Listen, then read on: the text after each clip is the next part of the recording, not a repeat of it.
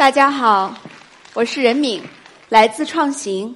创行是一个全球性的非营利组织，我们服务于来自全球的大学生们。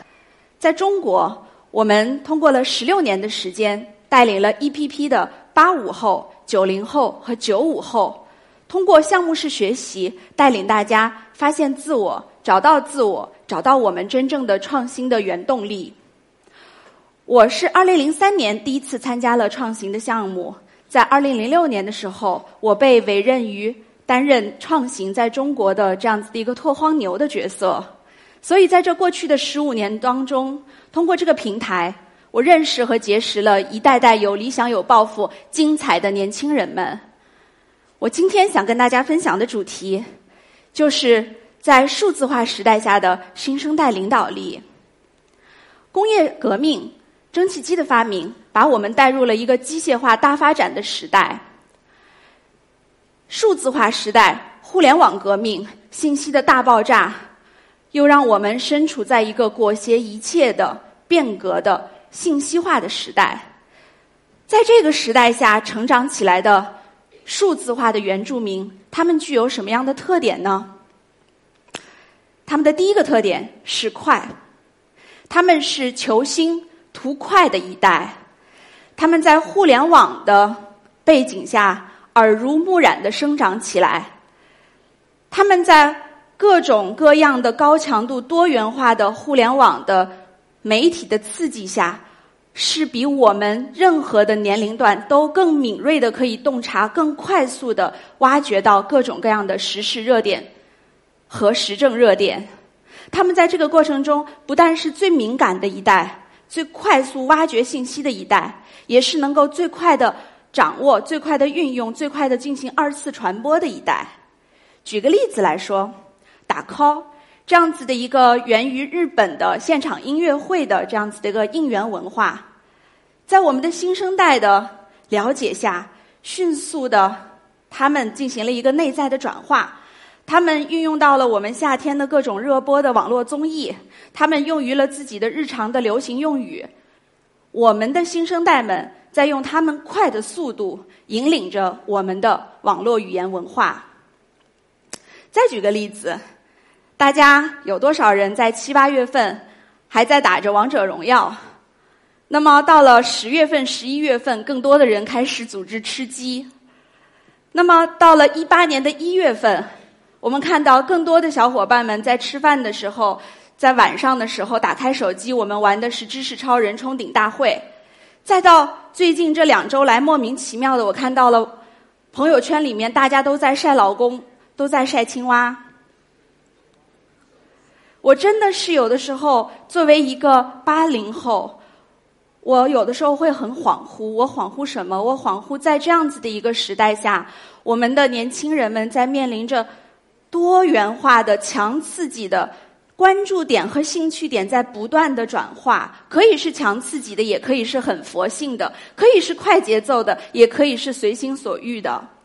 这种变化之快，让我感到，这就是我们现在的新生代。昨天下大雪，为我去接孩子放学，这是我第一次看到我们现在的零零后和一零后的小朋友们，他们是怎么学习的，他们。耳朵里插着耳机，在听着音乐；他们开着手机，偶尔看看自己的青蛙；他们打开电脑，在聊着 QQ 空间；他们同时还在处理着自己的数学作业、语文作业。他们这种不断的切换信息源的能力，和他们的可以快速的移动的能力和处理同时多任务处理信息的能力，真的是让我。这个八零后感到，这就是我们未来要面对的一代，快、求新、突变的一代。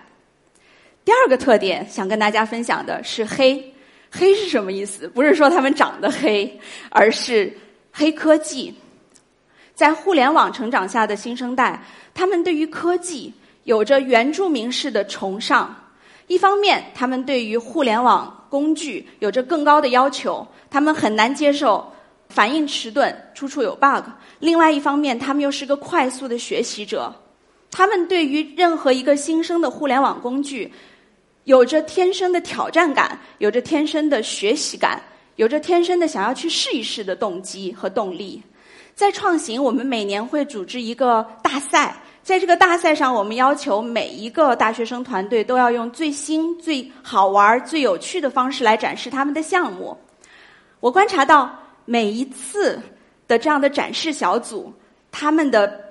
展示的这个主创人员基本上没有是专业的学设计的、学多媒体的、做视觉呈现的，他们全部都是基于自己的兴趣和挑战感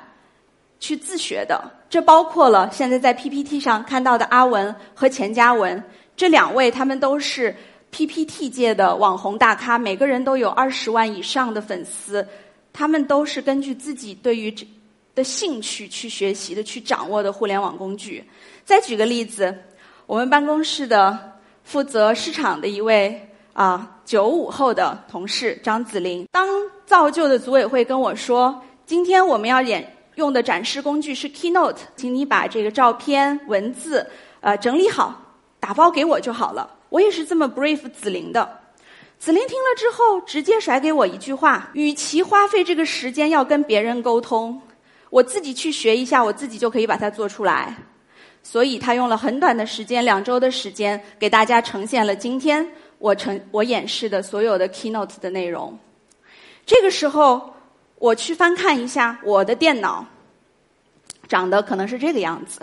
然后我再去翻看一下我们办公室九零后、九五后的电脑，他们用的是这个。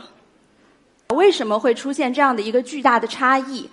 一个黑科技对于互联网工具的热爱、掌握和超强的自信心，就是因为在我那个年代，我去接触计算机的时候，我得套上鞋套，我得进入机房，我坐在那儿，然后老师告诉我怎么开机、怎么关机、怎么打开 Word、怎么开 Excel。但是现在的新生代呢，他们真正的是原住民，他们出生的时候就接触到的是 iPad 是。智能手机是各种各样的电子化的工具，他们是基于的内生的兴趣、爱好、好奇心，主动学习的过程、探索的过程，而不是一个被动学习的过程。所以，一个被动，一个主动，一个匮乏，一个充分，在两个不同的生态系统成长起来的人，自然对于互联网工具的应用的自信心是截然不一样的。最后一个特点就是我们的新生代们，他们非常的关注自我，他们从心底里非常的崇尚的是个人的发声、个人的展示。现在我们的平台上有各种各样的工具，有视频直播，有文字的啊等等，都是让我们的新生代了有了更多的可以发声的渠道，有了更多的可以自我展示。被外界认可和反馈的这样子的一个通道。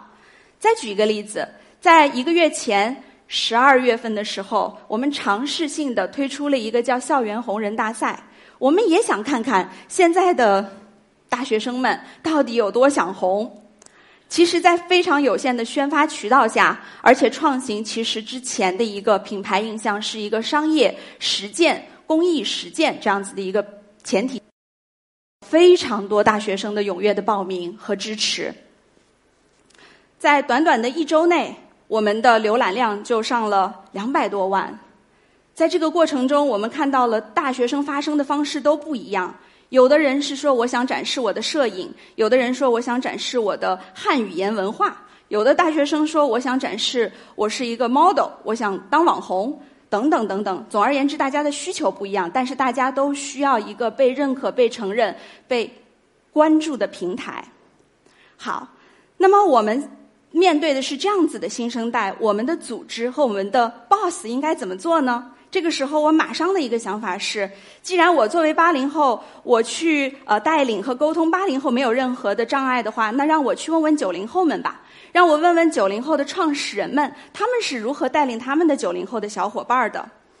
我采访了，我采访了大概呃十几位这样子的九零后的创始人们，他们其实给我的答复就是动车组脑洞。怎么理解呢？现在的九零后带九零后的方式已经不是过去的绿皮车，是一个火车头，它拥拥有这个超强的动力、超强的发动机，然后带着后面的车厢一路往前赶，不是这样子。现在九零后带九零后的方式是我们希望每一个九零后、每一个新生代都能够成为自带能源、动力满满的动车组车厢，大家一起努力往前走。我们来看几个案例。第一个案例叫来化，这个小伙子他是学金融的，然后跟视觉传达、跟电脑、计算机没有半点关系。但是我在访问他，我说你是怎么理解领导力的？你是怎么带领九零后的小伙伴的？他告诉我说，我是用同理心，我用同理心找到了一个市场痛点，这个痛点就是来自于我的新生代。带的小伙伴们告诉我说：“我做手绘视频怎么这么困难？为什么没有一个工具能够像 PPT 做 PPT 那样来做手绘视频？”所以我发现了这是一个市场需求，我需要来满足这个需求。同样，我也是带着同理心来走进我的每一个九零后的小伙伴们。他现在有一百五十个员工。我去了解他们的所思所想、所怒所哀。我说，比如说，在什么样的一个环境下，在什么样的一个事件之后，你觉得你们的这个组织的凝聚力是最爆棚的，每个人的绩效是最棒的？他说是在团建之后。我说你是怎么做团团建的？他告诉我说，我们做团建就是周一到周五找一个工作日的时间，我们去租一个。很漂亮的、很奢侈的别墅，或者是一个五星级的酒店，要玩两天。这个观点让我很震惊。作为一个八零后的人，在我脑海中的天经地义的团建，一定是要安排什么速拓，要安排什么培训，而且最好是不耽误工作时间。但是他给我的这个团建的案例，又让我去问了更多的一些其他的九零后的创始人们，他们基本上的答复都是一样的。这就是两个世代之间没有同理心造成的差别。我们做出来的团建，可能真的不是符合我们的新生代的小伙伴们所喜爱的。第二个例子是 What You Need，他们的创始人是五个，呃，二十四岁的啊大学毕业的这样的大学生。那么他们呢是创建了一个新媒体大号，叫 What You Need。他们的基本上每一篇文章都可以上十万加，他们组织的活动都得到了年轻人的广泛的响应和认可。当我问到呃他们的主编的时候，他告诉我说，我们认为最重要的是在办公室内，是在文化创建上创建一个让大家可以畅所欲言的、强调高效协作的这样的一个文化。我们小到说，我们觉得可能那个长条桌会阻碍大家的平等的发言，会导致权威的这种有权威感、不平等感。我们把它换成了圆桌和方桌。再到我们鼓励我们的呃小伙伴们随时随地都可以发表你自己的任何的创意和创想，你可能就是下一个项目的领导者。这个是来自于 What You Need 给我的一个感受。那最后一个案例是来自于。胡家威，他把一个让我们觉得儿童性教育这样的一个话题，让我们觉得只能做成公益项目的这样的一个话题，做成了一个兼顾商业又兼顾社会影响力的社会企业。我震惊于说，哦，原来在九零后的世界里，也可以把这样子的一个主题做成一门生意。我说你是怎么做到的？他说我不是学教育的。我在做这项事业之前，也没有经历或者也没有积累过很多的关于这个教育这方面的这个实际的经验。但是，我认识到了儿童性教育这个话题对于中国广泛的社会影响力和价值。我认识到了我身上具备的快速的学习能力，我能够熟练的应用互联网传播的能力。我想，我可以试试看。所以，他带着他自己的梦想，带着他自己的价值感，他现在做到了文章可以上十万加，他还可以同时做一个儿童性教育的直播，可以上二十万加。有二十万的家长愿意同时在直播平台上去听胡家威他领导的团队怎么讲儿童性教育这个话题，而且他开发了一系列的产品，包括绘本、视频、衍生品、玩具，都是围绕着这个话题。他告诉我说，就是这样的使命感、价值感驱使着我，让我往前进，让我把它做成了一个兼具商业和社会价值的社会企业。这么多精彩的年轻人告诉我的，或许就是这一些看起来熟悉、平凡、朴素的话语，是信任、尊重、倾听、开放的。沟通机制是及时公开的认可以及激发创新，及时的辅导跟踪和反馈，听起来好像和我们八零后做的事情也是差不多的，对吗？那么为什么我们在工作当中还时不时的会经常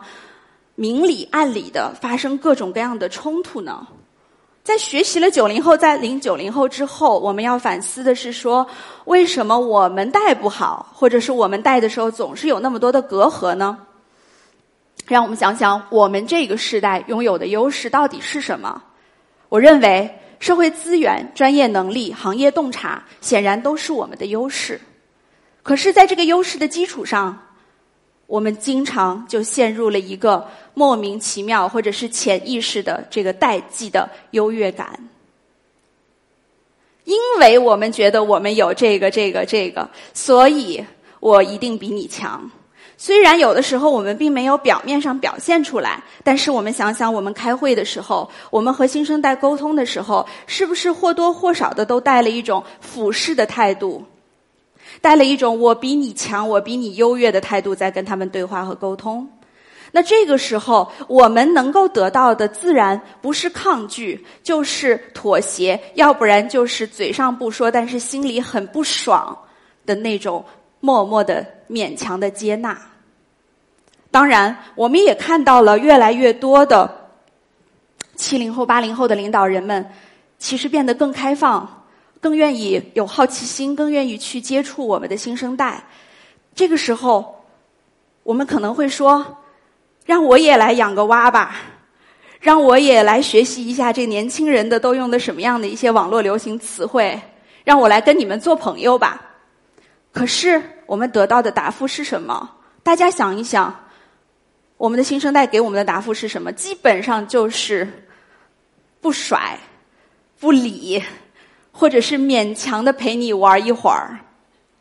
下一次你叫他吃饭的时候，他都不愿意来。为什么？就是因为我们不能去迎合他们，这种刻意的迎合、取悦的迎合，是不能直击他们的内心需求的。这个只是表面的一种迎合，会让他们觉得。就像谈恋爱当中的关系一样，我拼命的去追求一个人，我去取悦一个人，但是通常来说，这个人给到我的反馈基本上就是拒绝、违和感，你不要再理我了。所以我想要说的是，每个世代都有每个世代自己的态度、观点和我们的优势。我们其实需要做的就是。一方面坚持自我，相信自己；另外一方面，我们来创造融合的生态，我们来创造一种基于我们两个世代的融合的生态。我们希望我们未来的两代人可以成为两块磁铁，